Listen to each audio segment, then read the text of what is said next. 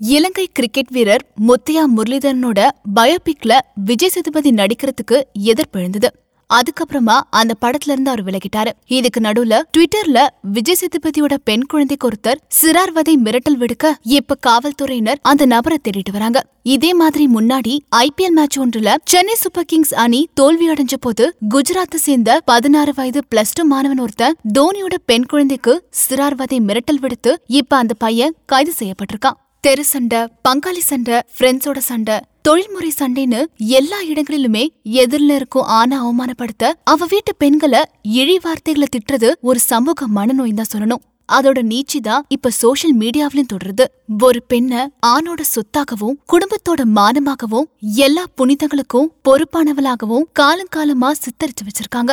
அதோட விளைவுதான் ஒரு ஆணோட பிரச்சனை ஏற்படும் போது உன் சொத்தை நாசம் செய்யற மானத்தை சிதைக்கிற உன் வீட்டு புனிதத்தை தகர்க்கிறேன் பாரு அப்படின்ற மனப்பான்மையோட அவனை வசைப்பாட அவன் வீட்டு பெண்களையே பொருளாக்குறாங்க. அவன் அம்மாவ மனைவிய காதலிய சகோதரிய மகள வக்ரத்துடன் பேசுறாங்க. பெண்களை குறித்து கெட்ட வார்த்தைகளை பேசுறவங்க யாரும் முகமுடி குற்றவாளி கிடையாது. ஆபீஸ் டீ கடை தெரு ஏன்? ஒவ்வொருத்தரோட வீட்டுக்குள்ளயும் இருக்காங்க. இதுவரைக்கும் பெண்களை கெட்ட வார்த்தைகளை திட்டி வந்தவங்க இப்போ பெண் குழந்தைகளுக்கு சிறார்வதை மிரட்டல் விடுக்கும் அளவுக்கு இந்த மனசீழ் முற்றி வருவது அதிர்ச்சியான விஷயம்தான். இவங்கள ஆணாதிக்கம் மனநோய் வக்ரம்னு எல்லா கெட்ட வார்த்தைகளும் தாண்டி ஒரு கொடூரமான சொல்ல மொழில தேடணும்.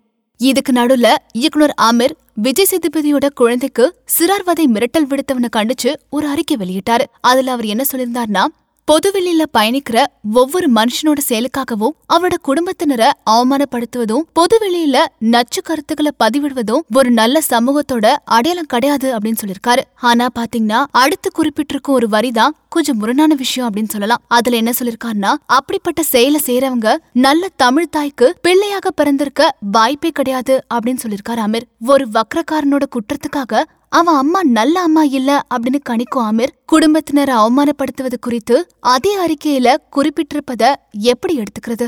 இப்படிதான் ஒரு ஆனசாட அவ வீட்டு பெண்களை இழிவுபடுத்தும் மனநிலையும் வார்த்தைகளும் ஆண்களோட மரபணுவுல தங்களையும் அறியாம பின்னி கிடக்குது. அசிங்கம் என்பது அதுதான். எதிரி வீட்டு பெண்கள் அல்ல.